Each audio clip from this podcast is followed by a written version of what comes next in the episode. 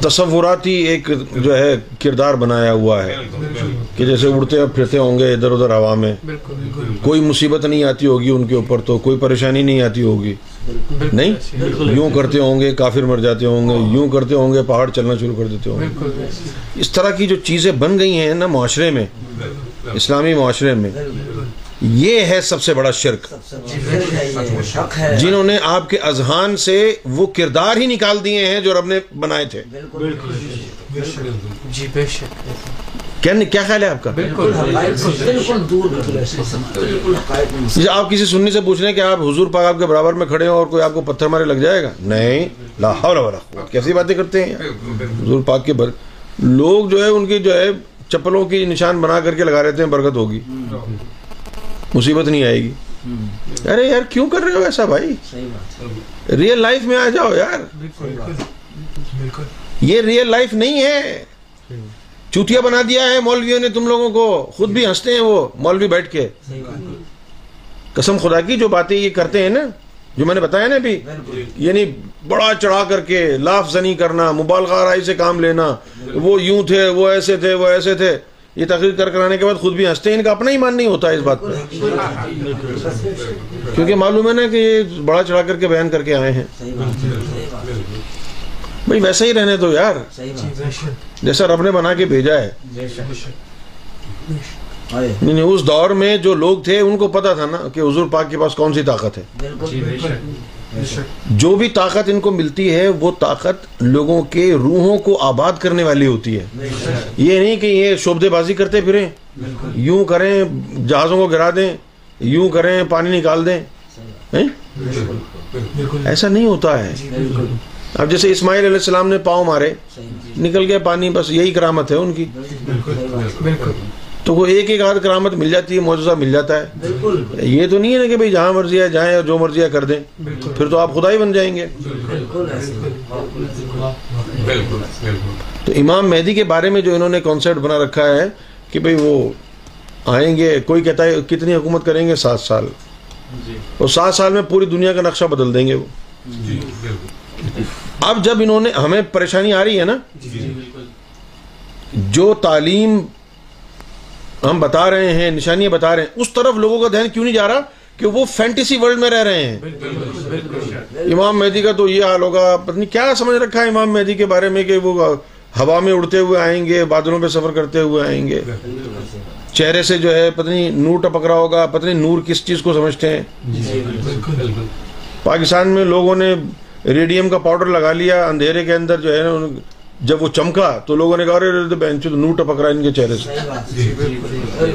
یہ قوم اسی طرح کے پیروں کو ماننے والی ہے۔ نہیں؟ ارے یار، یہ جو قرآن ہے، اس کو اپنی حقیقی زندگی میں لے کے آؤ، فینٹیسی کی باتیں نہیں کرو۔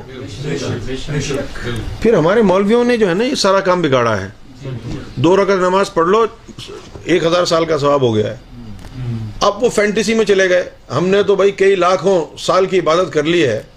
اب تو اتنی ہورے ہو گئی ہوں گی۔ چلو اتنے لاکھ سال کا ثواب ہم کو مل گیا ہے۔ دو چار ادھر ادھر کچھ جو ہے نا وہ لگا بھی دیں کچھ۔ بالکل حج کر لیے ہیں۔ اب یہ ایک تصوراتی دنیا میں رہ رہے ہیں۔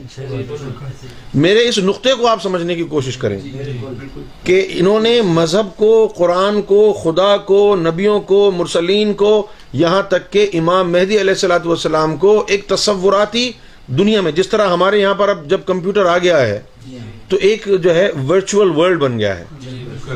ہے نا؟ Virtual money. جس طرح انٹرنیٹ ٹرانسفر ہوتا ہے پیسے کا وہ ورچوئل منی ہے۔ اس سے بینک میں اس میں ہے نہیں وہ منی وہ ٹرانسفر ہے اتنے ملین اس کے اکاؤنٹ میں ہے اب وہ کمپیوٹر پہ جو آپ کے آ رہی اسکرین اس میں کوئی پیسے تو نہیں رکھے ہوئے؟ تو وہ ورچوئل منی کہلاتی ہے۔ ورچوئل ورلڈ میں رہنا۔ اسی طرح یہ ایک امیجنری ورلڈ میں رہ رہے ہیں فینٹیسی ورلڈ میں۔ یہ ایک جو ہے نا دنیا کو انہوں نے فینٹیسی آئلینڈ بنا دیا ہے۔ کہ امام مہدی یوں کر دیں گے امام مہدی ویسا کر دیں گے امام مہدی ایسا کر دیں گے۔ ان چیزوں سے ان کو نکالنا ہوگا۔ کہ بھائی طاقت دیکھنی ہے تو اس تعلیم میں دیکھو کہ وہ رب سے ملانے والی تعلیم ہے کہ نہیں لوگوں کی تقدیریں بدلنا۔ جب ہم بات کرتے ہیں لو- لوگوں کی تقدیر بدلنا تو اس کا عمومی طور پر مطلب لیا جاتا ہے کہ کسی کے پھٹے پرانے کپڑے ہیں کوئی غریب ہے بھکاری ہے یعنی بالکل جو ہے وہ ہینڈ ٹو ماؤتھ اس کی زندگی چل رہی ہے تو اس کو راتوں رات امیر بنا دیں تو یہ تقدیر بدلنا ہوا۔ ارے بھائی یہ نہیں ہے تقدیر بدلنا۔ تقدیر بدلنا وہ ہے جو تمہاری تقدیر میں ایمان نہیں لکھا۔ امام مہدی کی نظروں سے وہاں ایمان لکھ دیا جائے، یہ ہے تقدیر بدلنا۔ بات کر رہے ہو امام مہدی کی اور لے رہے ہو ایکسپیکٹ ان سے کر رہے ہو دنیا کا خزانہ۔ جس طرح ایک حدیث شریف میں ہے کہ امام مہدی خانہ کعبہ کے اندر سے خزانہ نکال کے تقسیم کریں گے۔ ارے یار، کیسی باتیں کرتے ہو خانہ کعبہ میں کون سا خزانہ دفن ہے؟ بے پیسہ۔ مال و متا۔ یہ تو شیطان کی میراث ہے۔ خانہ کعبہ سے نکلے گی شیطان کی میراث۔ اور امام مہدی بانٹیں گے۔ پیسے بانٹنے کے لیے آ رہے ہیں امام مہدی کیا؟ سرکار گور شاہی فرماتے ہیں کعبے کی میراث کعبے کا خزانہ دلوں کا اللہ اللہ کرنا ہے۔ کعبے کا خزانہ جو امام مہدی تقسیم کریں گے وہ ذکر قلب کو عام فرمائیں گے۔ یہ مطلب ہے۔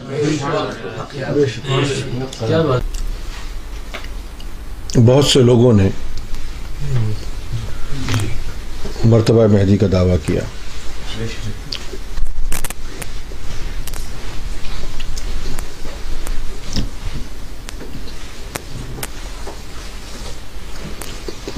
اور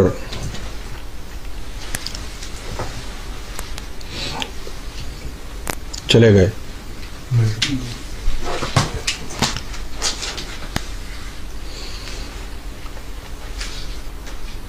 اب جو آج کا مسلمان ہے، وہ ایک مخمسے کا شکار ہے۔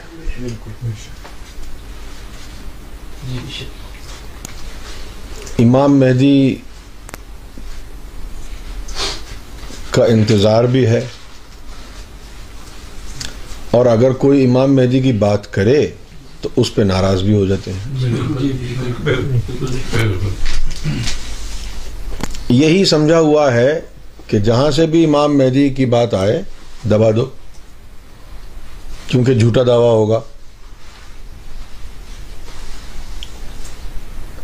سچے امام مہدی کی کیا پہچان ہے؟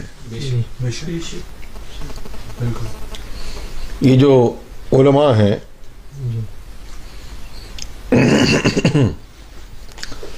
اور احادیث کو انہوں نے حرف آخر سمجھا ہوا ہے کہ جو احادیث میں نشانیاں بیان ہوئی ہیں بس انہی کی روشنی میں ہم نے امام مہدی کو تلاش کرنا ہے آنکھیں بند کر کے۔ ان حدیثوں میں تو جھوٹی حدیثیں بھی شامل ہوتی رہی ہیں۔ بالکل۔ ایک زمانہ تھا کہ یہ حدیث کی جو کتب ہیں مسلم شریف بخاری شریف۔ ان میں ان علماء نے کچھ حدیثوں کو نکال دیا۔ اور پھر ان کو کہہ دیا اب یہ صحیح مسلم ہے۔ اب یہ صحیح بخاری ہے۔ تو معلوم ہوا کہ غلط حدیثیں شامل ہو گئی تھی نا؟ سوال یہ ہے کہ وہ جو غلط حدیثیں شامل ہوئیں وہ عام آدمی نے کی تھی۔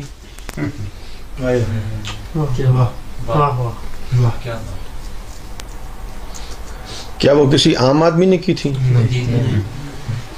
عالموں نے ہی کی ہوں گی۔ انہوں نے کر دی تھی تو آپ کا کیا اعتبار ہے؟ جی بالکل۔ جب انہوں نے کر دی تھی تو آپ کا تو کوئی آپ کا بھی تو کوئی اعتبار نہیں ہے۔ جو صحیح تعلیم ہے اس تعلیم کی طرف راغب نہیں ہوتے۔ اس تعلیم کا اقرار نہیں کرتے۔ جی۔ امام مہدی علیہ السلاۃ والسلام کو میں یہ بات دعوے کے ساتھ کہہ سکتا ہوں کہ احادیث کی روشنی میں پہچانا نہیں جا سکتا۔ کچھ چیزیں احادیث میں ہیں جن سے ہمیں امام مہدی کی بابت کچھ پتہ چلتا ہے۔ لیکن مکمل شخصی پہچان امام مہدی کی وہ احادیث میں نہیں ہے۔ جی بالکل۔ اور ان احادیث کا کیا اعتبار ہے؟ علماء کی اپنی بھی مرضی کا عمل دخل ہے۔ قرآن مجید کی حفاظت کے لیے اللہ نے جبریل کو بھیجا تھا۔ اور یہ حدیث تو بغیر جبریل کے ہی چھپتی رہی ہیں۔ جی بالکل۔ بے شک۔ ہر فرقے والے مولوی کا اپنا عمل دخل ہے۔ یہی وجہ ہے کہ کچھ حدیثیں سنیوں کے نزدیک مستند ہیں۔ اب وہ جو کہتے ہیں کہ یہ سنیوں کے نزدیک مستند ہیں بات ان کی سند کی نہیں ہے کہ وہ مستند ہیں یا نہیں ہے بات سنیوں کی ہے کہ یہ سمجھتے ہیں کہ یہ صحیح ہیں۔ جی بالکل بالکل۔ تو کسی حدیث کی صحت کا فیصلہ اگر فرقے کرنے لگ جائیں تو پھر کیا عالم ہوگا اس حدیث کا؟ کچھ احادیث کو شیعہ نے صحیح سمجھ رکھا ہے۔ وہ سنیوں کے نزدیک سند والی نہیں ہے۔ یہ کیسی سند ہے جو ایک فرقے کے لیے تو ثابت ہے دوسرے فرقے کے لیے نہیں ہے۔ جی معلوم ہوا کہ یہ سند ہی نہیں ہے۔ بالکل۔ بے شک۔ یہ منمانی ہے۔ بالکل۔ بے شک۔ یہ ہٹ دھرمی ہے۔ بالکل۔ یہ گمراہی ہے۔ بے شک۔ امام مہدی علیہ السلاۃ والسلام نے آنا ہے لیکن آپ لوگوں کے نظریات امام مہدی کے بارے میں صحیح نہیں ہیں۔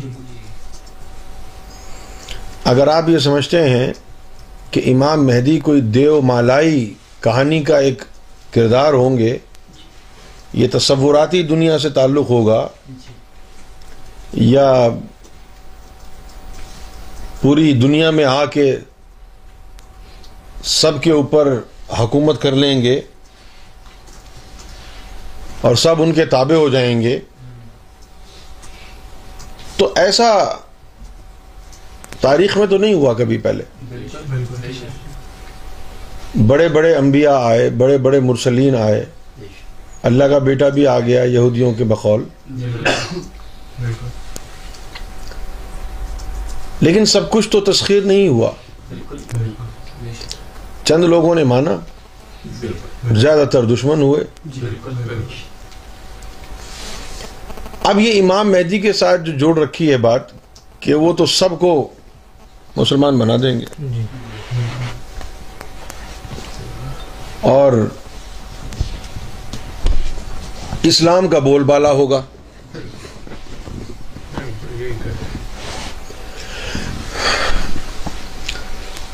اگر صرف اسلام کے لیے آئیں گے امام مہدی علیہ السلام تو آپ سمجھتے ہیں کہ اللہ تعالیٰ یہ زیادتی فرما دے گا؟ جو اسلام میں نہیں ہے، وہ لوگ اللہ کی مخلوق نہیں ہیں؟ بالکل ہے ہندو ہیں، سکھ ہیں، عیسائی ہیں، یہ اللہ کی مخلوق نہیں ہے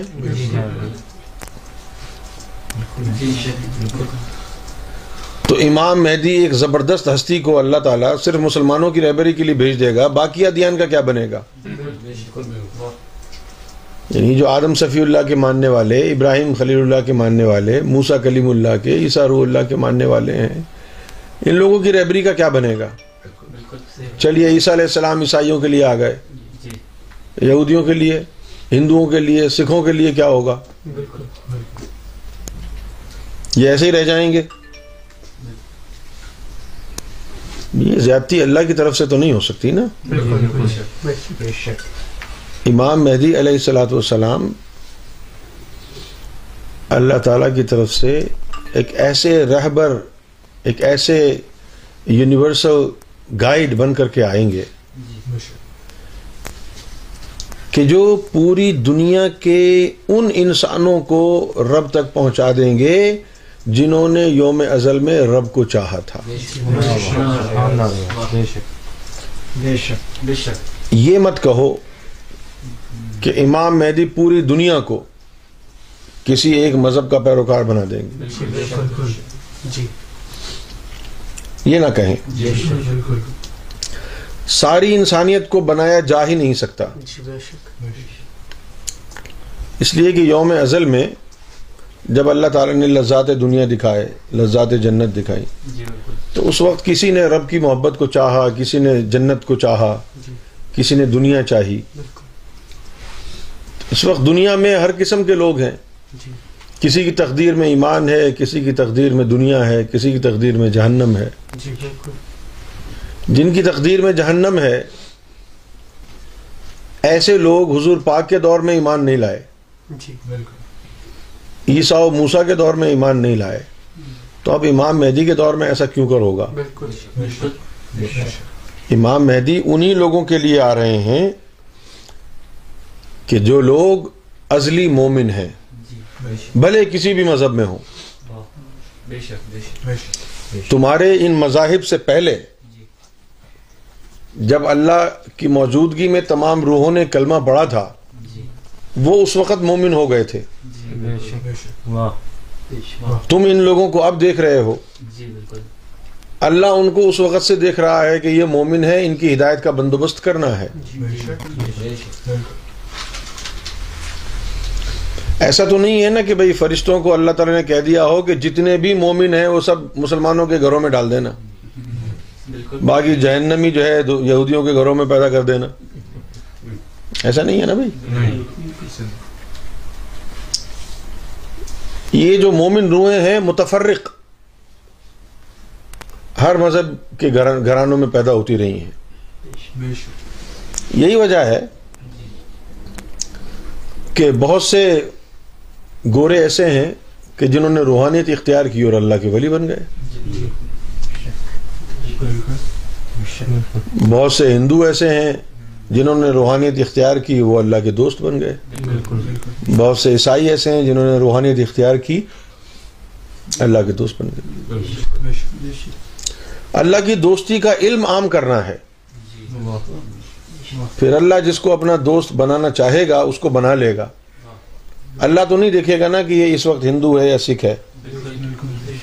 اگر اللہ چاہتا ہے کسی کو دوست بنانا تو وہ دوست بنا لے گا۔ جی ہم کو یہ حکم ہے کہ وہ دوست بنانے والا علم دنیا کو دے دیا جائے۔ تاکہ جس نے رب کا دوست بننا ہے وہ بغیر کسی بندش کے بغیر کسی پابندی کے جی۔ بغیر کسی مذہب میں داخل ہوئے یا اپنا مذہب چھوڑے۔ اس کے پاس یہ آپشن ہو کہ بھئی یہ راستہ اب رب کی محبت کا، رب کی دوستی کا میسر آ گیا ہے، اس راستے پر عمل کر کے میں رب تک پہنچ جاؤں۔ سیدنا امام مہدی گہر شاہی کہ مرتبہ مہدی کا ہم پرچار اس لیے کرتے ہیں کہ آپ کی جو تعلیم ہے، وہ روحوں کو منور کرنے والی تعلیم ہے۔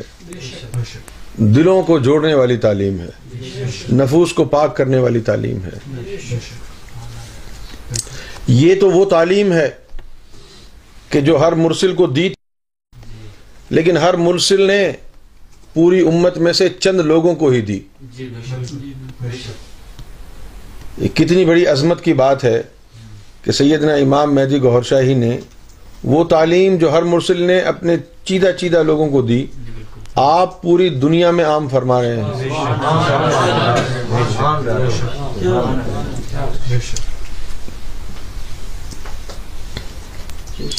کچھ لوگ کہتے ہیں کہ اگر سرکار گہر شاہی امام مہدی ہیں تو پاکستان سے ہجرت کر کے کیوں چلے گئے؟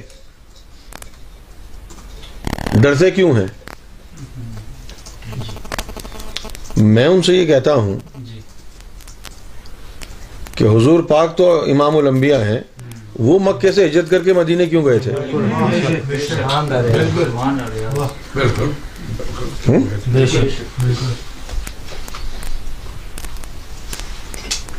وہ مکے سے مدینے کیوں گئے تھے؟ بہت سے لوگ کہتے ہیں کہ لوگ حضور پاک کے حجرے کے باہر تلواریں لے کے کھڑے تھے۔ کیسے نظر آ سکتے تھے حضور پاک کسی کو؟ حضور پاک کے اوپر دشمن کی نظر پڑ ہی نہیں سکتی۔ ہاں تلوار لے کے کھڑے تھے حضور پاک کسی کو نظر نہیں آئے۔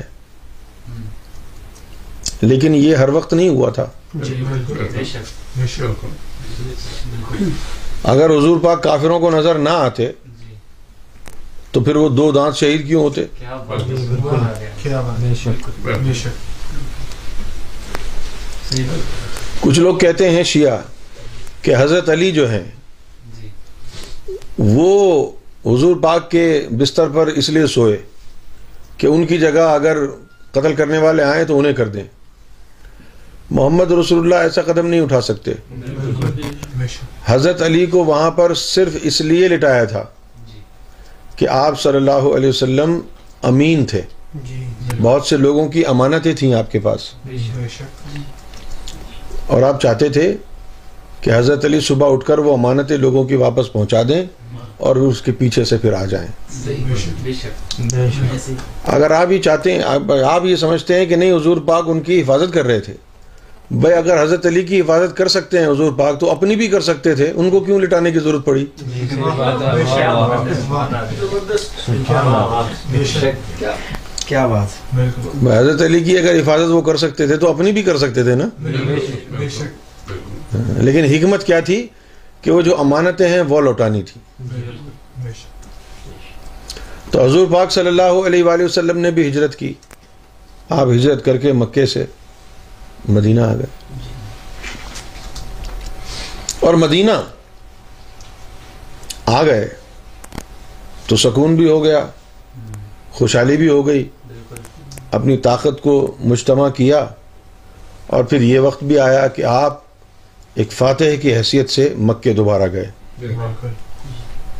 اسی طرح سیدنا امام مہدی گہر شاہی پاکستان سے ہجرت کر کے برطانیہ تشریف لائے۔ اس کے پیچھے مصلحت یہ تھی کہ سرکار گہر شاہی اگر پاکستان میں رہتے تو ایک بہت بڑی خون ریزی کا خطرہ تھا۔ بالکل آپ کو خون ریزی پسند نہیں ہے۔ لہذا آپ نے اس خون ریزی کو اور اس قتل عام کو روکنے کے لیے ہجرت فرما لی۔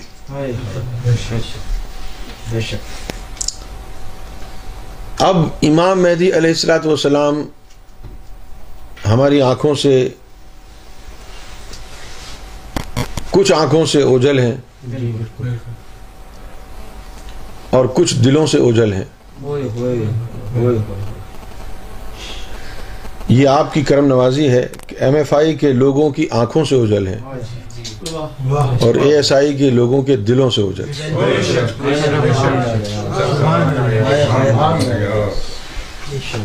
واہ جس طرح محمد رسول اللہ صلی اللہ علیہ وسلم ایک فاتح کی حیثیت سے مکہ گئے۔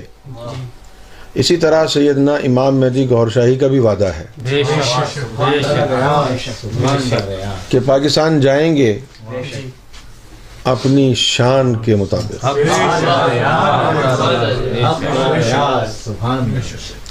پاکستان جائیں گے اپنی شان کے مطابق جائیں گے۔ یہ تعلیم جو ہم عام کر رہے ہیں صرف آپ یہ نہ دیکھیں کہ ہم یہ کہہ رہے ہیں کہ سرکار گور شاہی امام مہدی ہیں۔ آپ یہ تعلیم دیکھیں۔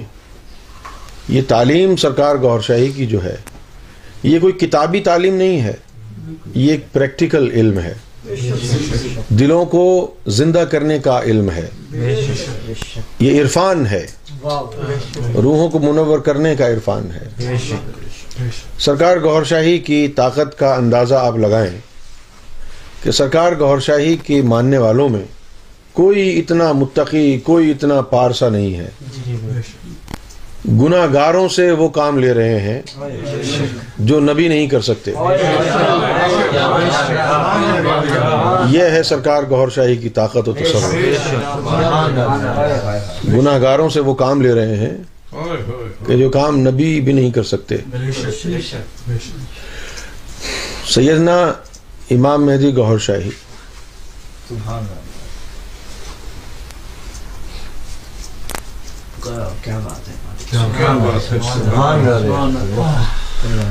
سیدنا امام مہدی گہر شاہی کے بارے میں لوگ کہتے ہیں ان کا تعلق تو گجر خان سے ہے۔ تو پھر؟ بالکل۔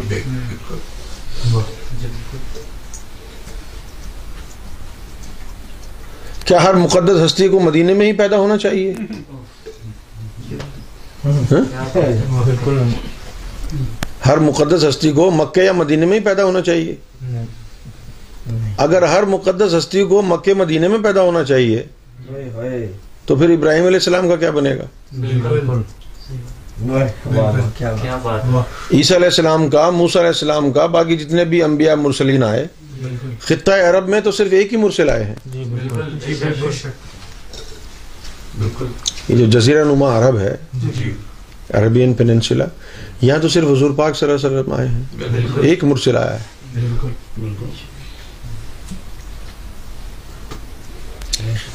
کسی خطے سے تعلق رکھنا کیا اثر پڑتا ہے اس سے؟ بالکل جیسے کہ ایک سندھ میں شہر ہے نواب شاہ۔ آصف علی زرداری کا تعلق نواب شاہ سے ہے؟ اگر کوئی نواب شاہ میں بیٹھ کے یہ کہے کہ یار نواب شاہ کا کوئی بندہ صدر بن جائے گا پاکستان کا، تو لوگ ہنسیں گے۔ لیکن آصف علی زرداری کا تعلق نواب شاہ سے ہے۔ بالکل پاکستان کا جو ابھی وزیر اعظم تھا، راجہ پرویز اشرف، اس کا تعلق گجر خان سے تھا۔ علاقوں سے کیا ہوتا ہے؟ زمین سے کیا ہوتا ہے؟ ان علاقوں سے کیا ہوتا ہے؟ ان علاقوں سے تو کچھ نہیں ہوتا۔ ہاں سیدنا امام مہدی گوھر شاہی کا اس سرزمین سے تعلق ہے۔ لیکن اس کا مثبت یا منفی کیا اثر ہے؟ بالکل آپ بتا دیں؟ کوئی کیوں آپ بتا دیجیے۔ اگر اس کا کوئی منفی یا مثبت اثر ہے تو پھر اللہ تعالیٰ نے آپ کو مکے میں کیوں نہیں پیدا کیا؟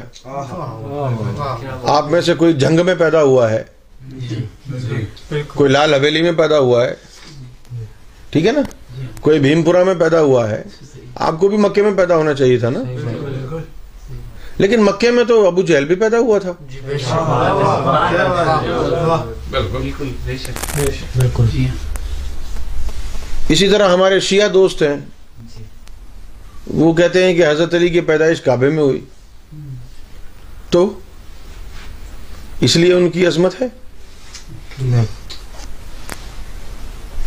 بھائی اگر عظمت اس بات میں ہوتی کہ کعبے میں پیدا ہوئے تو پھر اس عزت میں حضور پاک تو پیچھے رہ گئے۔ اس عظمت کے کھیل میں امام الانبیاء تو پیچھے رہ جائیں گے کیونکہ وہ تو کعبے میں پیدا نہیں ہوئے۔ ہمارے بہت سے شیعہ حضرات یہ بات بیان کرتے ہیں کہ حضرت علی کی کیا شان ہے مولا علی کی کہ آپ کعبے میں پیدا ہوئے۔ لیکن جب بی بی مریم کعبے میں تھیں اور حاملہ تھیں تو ان کو اللہ کی طرف سے حکم ہو گیا کہ تم ناپاک ہو، تم کعبہ چھوڑ دو۔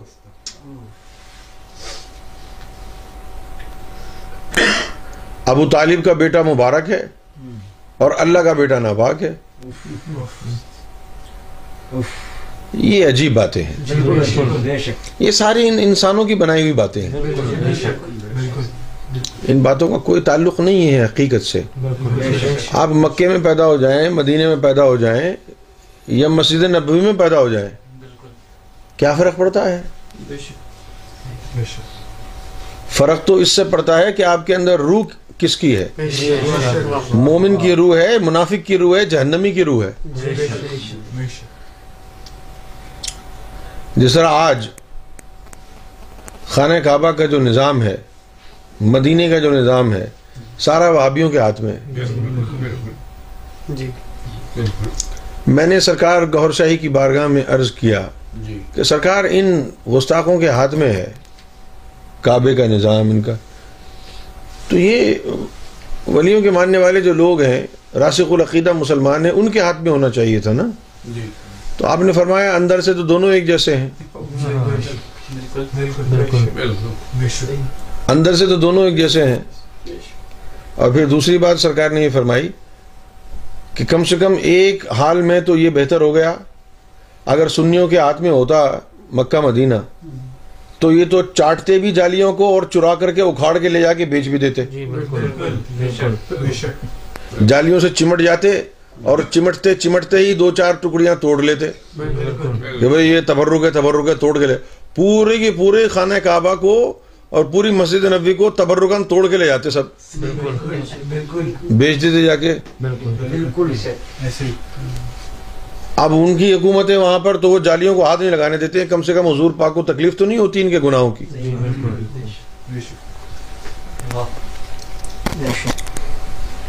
پھر یہ لوگ کہتے ہیں کہ سیدنا گور شاہی کو اتنے زیادہ پڑھے لکھے نہیں ہیں۔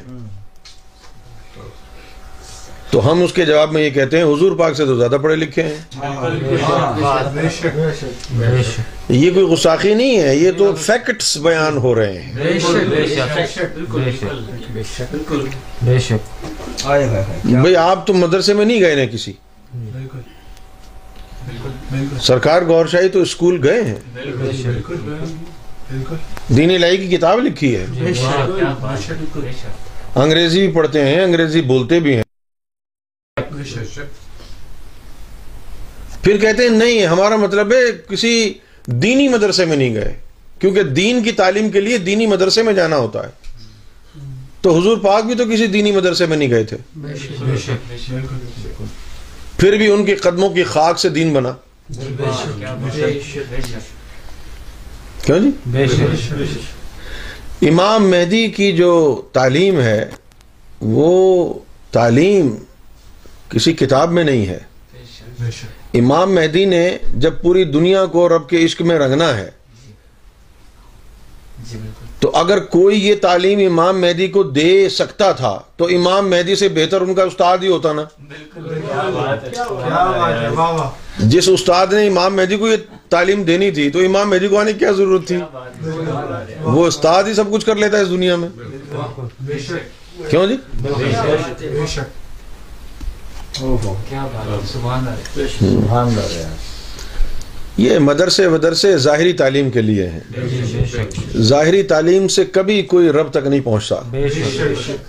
کسی دور میں کوئی انسان کسی مذہب کا ظاہری تعلیم سے رب تک، رب کی خوشنودی تک، رب کی رضا تک نہیں پہنچا۔ اور جس تعلیم سے انسان رب سے واصل ہو جاتا ہے وہ تعلیم کتابوں میں ہوتی نہیں ہے۔ وہ تعلیم دلوں میں ہوتی ہے سینوں میں ہوتی ہے رب کی طرف سے اترتی ہے۔ ایسی ہی تعلیم جو سینہ بسینہ چلتی۔ آج وہ تعلیم اپنے پورے بام عروج پر سبحان اللہ۔ دنیا کو پیغام الفت الہی دے رہی ہے۔ The proof of the pudding is in eating it آپ اگر جاننا چاہتے ہیں کہ واقعی سرکار گور شاہی امام مہدی ہیں، تو بھئی آؤ نا۔ گفتگو کرو۔ اس تعلیم کو حاصل کرو، لمبا چوڑا وقت نہیں لگتا ہے۔ بمشکل ایک منٹ لگتا ہے ذکر قلب کی اجازت لینے میں۔ آپ آزمائش کے لیے آئیں۔ یہ جو گالی گلوچ کا طریقہ ہے یہ طریقہ ٹھیک نہیں ہے۔ بالکل بھئی امام مہدی کے موضوع پر اگر آپ مخالفت کر رہے ہیں تو اس کا مطلب یہ ہے کہ آپ مذہبی آدمی ہیں۔ جب آپ مذہبی آدمی ہیں تو کیا یہ آپ کو زیب دیتا ہے ماں بہن کی گالیاں دیں؟ بالکل نہیں بالکل نہیں۔ کہ حضور صلی اللہ علیہ وآلہ وسلم کا خلق نظر آتا ہے لو آپ کو مسلمانوں میں۔ بالکل یہ قرآن مجید کی ایک آیت ہے۔ جو میں نے یہاں کچھ دیر پہلے لکھی تھی۔ یہ آیت کہتی ہے لقد کان لکم فی رسول اللہ اسوۃ حسنہ جی۔ لمن کان یرجو اللہ والیوم الآخرہ و ذکر اللہ کثیرہ۔ کہ لقد کان لکم فی رسول اللہ اسوۃ حسنہ کہ حضور صلی اللہ علیہ وآلہ وسلم کا جو کردار ہے جو شخصیت ہے جو ان کی اسوا ہے وہ ان لوگوں کے لیے ہے۔ کن لوگوں کے لیے؟ جی لمن کانا یرجو اللہ جو اللہ کی طرف رجوع کرنا چاہتے ہیں جو اللہ کو چاہتے ہیں جن کو رب چاہیے۔ ان کے لیے ہے اسوت حسنہ۔ بے شک حضور صلی اللہ علیہ وآلہ وسلم کی پیروی ان کے لیے ہے کہ لمن کان یرجو اللہ کہ جو لوگ اللہ کی طرف رجوع کرنا چاہتے ہیں۔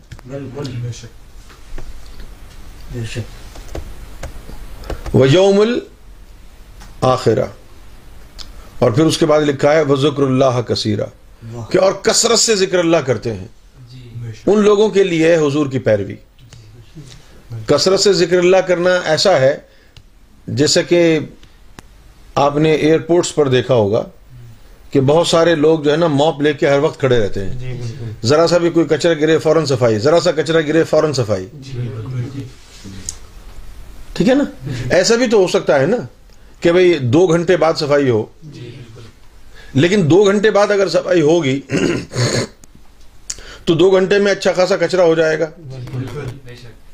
اور برا لگے گا۔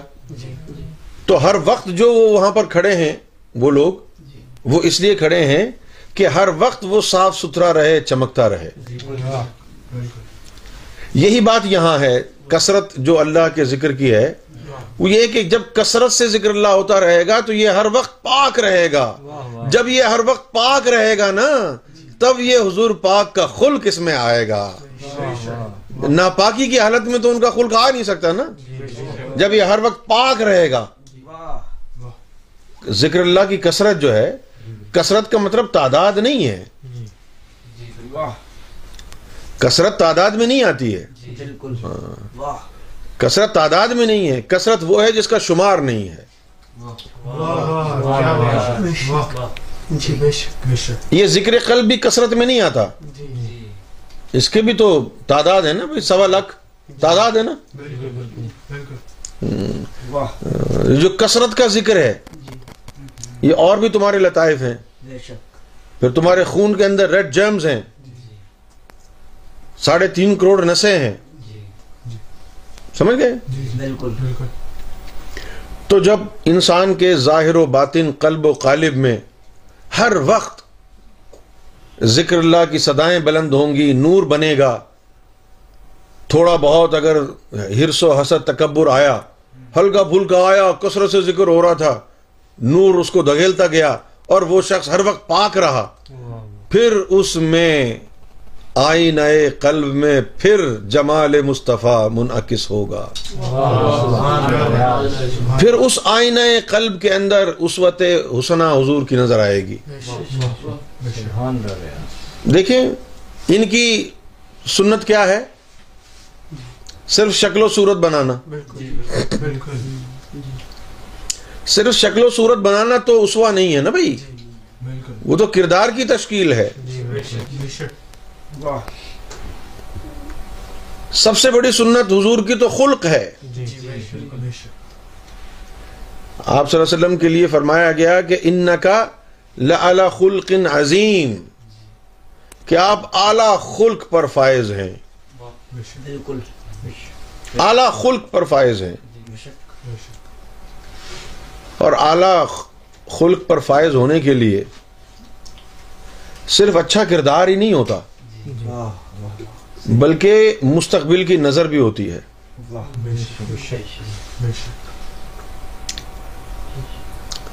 مستقبل کی نظر بھی ہوتی ہے۔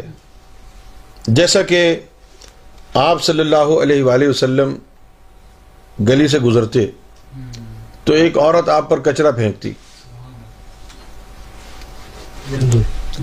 اب میں چاہتا ہوں کہ آپ اس واقعے کو اس کی صحیح صحت کے ساتھ سنیں۔ بہکے نہ۔ کیونکہ لوگ قرآن و حدیث سن کر بھی بہک جاتے ہیں۔ اس کا غلط مفہوم بیان کیا جاتا ہے۔ بالکل۔ وہ جو کہانیاں ہیں ان کا مفہوم غلط بیان کیا جاتا ہے۔ جس طرح یہ واقعہ ہے اسی طرح کا واقعہ عیسیٰ علیہ السلام سے بھی منسوب ہے۔ کہ کوئی اگر تمہارے دائیں گال پر مارے تو بایاں گال بھی آگے کر دو۔ میں نے یہ ہزار مرتبہ سوچا کہ میں عیسیٰ کی اس تعلیم پر اگر عمل کروں تو کیسا رہے گا؟ ہر مرتبہ جواب آیا کہ رہنے دو۔ صحیح بات۔ سچ کہہ رہا ہوں۔ بے شک بے شک۔ یعنی پریکٹیکلی یہ پاسبل نہیں ہے۔ بالکل۔ تو پھر عیسیٰ علیہ السلام نے کیوں کہا یہ؟ میں بتاتا ہوں کیوں کہا؟ جس طرح وہ جو عورت تھی وہ جو کچرا پھینکتی تھی، اس کا جو کچرا آپ برداشت کرتے، وہ کیوں کرتے تھے؟ میں نے یہ بات آپ صلی اللہ علیہ وسلم سے پوچھی کہ یا رسول اللہ، آپ اس کا کچرا کیوں برداشت کرتے تھے؟ آپ نے فرمایا کہ وہ ازلی مومن تھی۔ وہ ازلی مومن تھی۔ اس لیے ہم اس کا کچرا برداشت کرتے تھے کہ کہیں ہم نے اس کو اگر بے رخی دکھائی یا ناراض ہو گئے تو کہیں یہ بدگمان نہ ہو جائے اور پھر ایمان کی طرف رجوع نہ کرے۔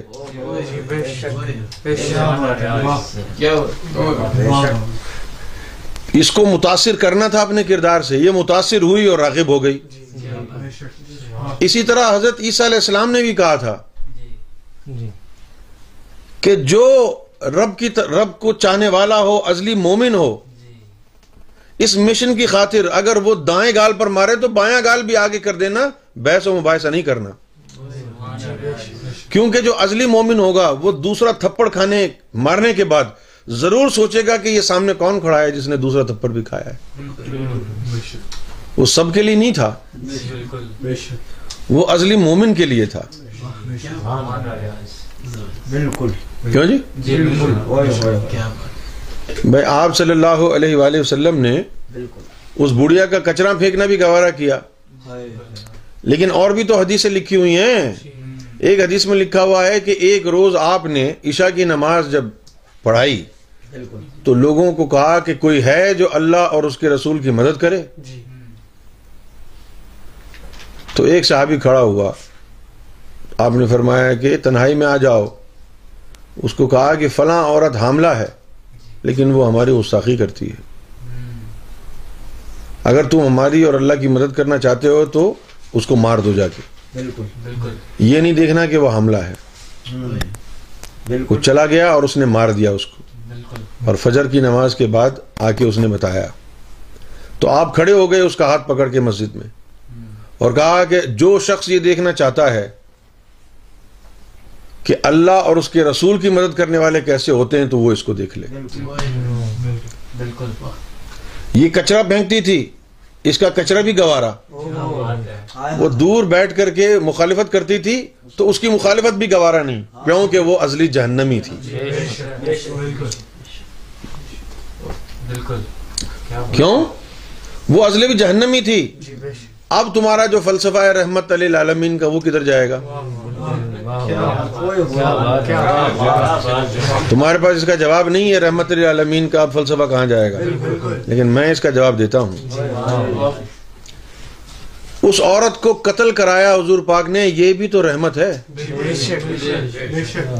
وہ ازلی جہنمی روح کے پیٹ میں جو بچہ تھا، وہ بھی جہنمی تھا نا؟ وہ نہ جانے کتنے لوگوں کا ایمان برباد کرتی سکون برباد کرتی بہتر نہیں ہوا کہ اس کو دنیا سے چھٹی کرا دی یہ بھی دنیا پر رحمت ہی ہو گئی نا کیوں جی یہ بھی رحمت کے باب ہیں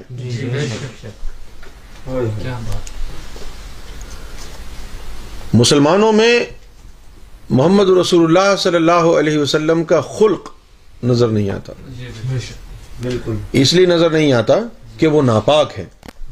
قرآن مجید بتا رہا ہے کہ لقد کان لکم فی اللہ اسوت حسنا۔ کہ ہاں بے شک تمہارے لیے کہ کس کی پیروی کریں، کس کی اتباع کریں، وہ ذات محمد رسول اللہ کی ہے۔ آپ کی پیروی کی جائے، آپ کے رنگ میں رنگا جائے۔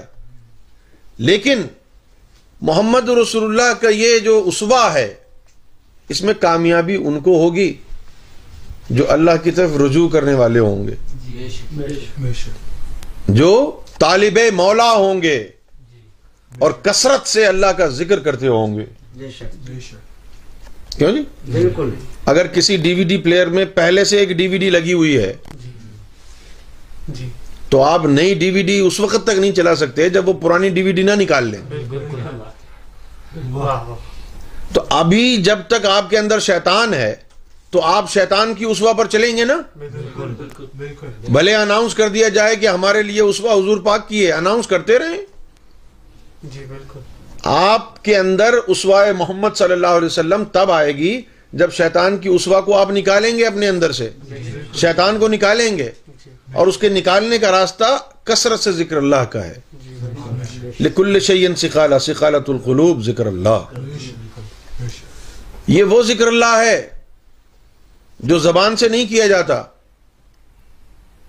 جو رکو سجود سے قیام سے نہیں ہوتا بے شک۔ یہ وہ ذکر اللہ ہے جو روحوں کی زبانوں سے کیا جاتا ہے۔ بے شک۔ جو نفس کے زنگار میں کیا جاتا ہے۔ بے شک۔ جب اتنے سارے باطنی لشکر تمہارے اندر اللہ کا بیٹھ کے ذکر کریں تو پھر کسی کونے کھانچے سے یہ توقع نہیں رہتی کہ یہاں سے اب غلازت اندر داخل ہوگی۔ جب آپ کا قلب بھی ذکر اللہ کر رہا ہو، روح بھی ذکر اللہ کر رہی ہو، نفس بھی کر رہا ہو، لطیفہ انا بھی کر رہا ہو، یہ سارے کے سارے سات روحیں ذکر کر رہی ہوں، ان کے جو خلیفہ ہیں، جسے وہ بھی ذکر اللہ کر رہے ہوں، آپ کے بلڈ میں جو ریڈ جرمز ہیں، وہ بھی ذکر اللہ کر رہے ہوں، سارے خون میں اللہ کا نور دوڑ رہا ہو۔ اب آپ پاک ہو گئے۔ اب جب آپ پاک ہو گئے تو اب حضور صلی اللہ علیہ وسلم کا اسوا آپ کے خون میں آپ کی روحوں میں آپ کے قلوب میں داخل ہوگا پھر آپ کے اندر وہ شخصی سنت آئے گی حضور کا خلق آپ کے اندر آئے گا ابھی تو آپ کے اندر حضور کا خلق نظر نہیں آتا ہے زبان کے آپ غلام رسول ہیں لیکن حرکتیں آپ کی جو ہے نا غلام الو جیسی ہیں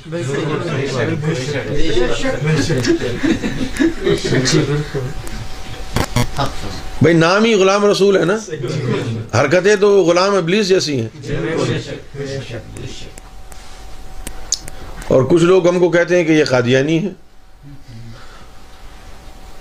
کہنے کو کچھ بھی کہتے رہے ہیں آپ۔ لیکن یہ بات ضرور ہے کہ جو بہت جھوٹا بہتان لگاتا ہے، جو غلط الزام لگاتا ہے وہ لوٹ کے اسی پہ جاتا ہے۔ سمجھ گئے؟ وہ لوٹ کر کے اب یہ جو بلیم باور تھا، اس کے ساتھ کیا ہوا تھا؟ بالکل یعنی یہ پریکٹیکل ایک ہے جو وقوع پذیر ہوا۔ بالکل یہ بلیم باور جو ہے، یہ ایک عبادت گزار تھا۔ بالکل اور اللہ نے اس کو یہ یعنی چیز عطا فرمائی تھی کہ اس کی دعائیں قبول ہوتی تھی۔ یعنی یہ مستجیب الدعا تھا۔ تو علاقے کے لوگ اس کے پاس آتے دعا کے لیے۔ سمجھے آپ؟ جی۔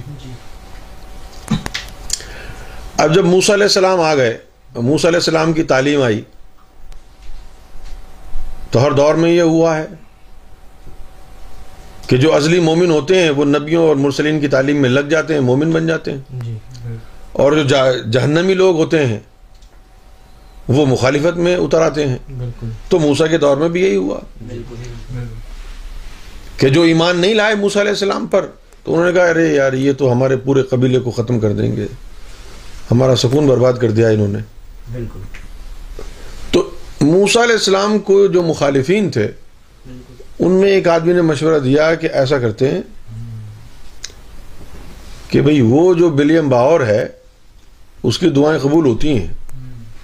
اب اس سے ظاہر ہو رہا ہے نا کہ یہ لوگ موسیٰ علیہ السلام کو تسلیم ہی نہیں کرتے تھے کہ یہ اللہ کی طرف سے ہے۔ بالکل۔ وہ اللہ کے خلاف تو نہیں تھے۔ اللہ کے خلاف ہوتے تو یہ دعا کرانے کیوں جاتے؟ بالکل۔ بے شک۔ تو وہ اس کے پاس چلے گئے کہ بھئی آپ جو ہے بد دعا کر دیں۔ موسا کے لیے۔ پہلے تو وہ مانا نہیں۔ واپس بھیج دیا۔ دوبارہ کوئی لالچ والچ اس کو دیا تو اس نے حامی بھر لی۔ اب جو بد دعا کرنے کے لیے جو دعا یا بد دعا کرنے کے لیے جاتا تو وہ ایک خاص مقام تھا۔ اس خاص مقام پر جا کر وہ دعا یا بد دعا کرتا تھا۔ جس طرح ہم تو اپنے گھر میں بیٹھے تھے، اللہ ہم کلام ہو گیا۔ جی، بالکل۔ بے شک بے شک۔ لیکن موسیٰ علیہ السلام جو تھے چالیس دن روزہ رکھتے اس کے بعد ننگے پاؤں کوہ طور پر جاتے بالکل۔ پھر اللہ سے ہم کلام ہوتے۔ بالکل۔ چالیس دن روزہ رکھنے کے بعد۔ یعنی اگر سرکار سرکار معاف فرمائے اگر ہمیں یہ کہتے کہ بھئی اگر اللہ سے بات کرنی ہے تو چالیس دن کا روزہ رکھو تو شاید ہم یہ کہتے سرکار رہنے دے۔ بالکل۔ میں یعنی بتا رہا ہوں نا کہ اپنی فزیکل ابیلٹی کتنی ہے۔ بالکل اگر ہم کو سرکاری کہتے بھائی چالیس دن کا روزہ رکھ لو اللہ سے ہم کلام کرا دیں گے۔ تو یعنی غالب گمان یہ ہے میرا اپنا ذاتی کہ میں یہ کہتا سرکار مجھے معاف فرما دے۔ کسی اور کو اللہ کا کلام کرا دے کوئی اور اللہ سے کلام کر لے گا۔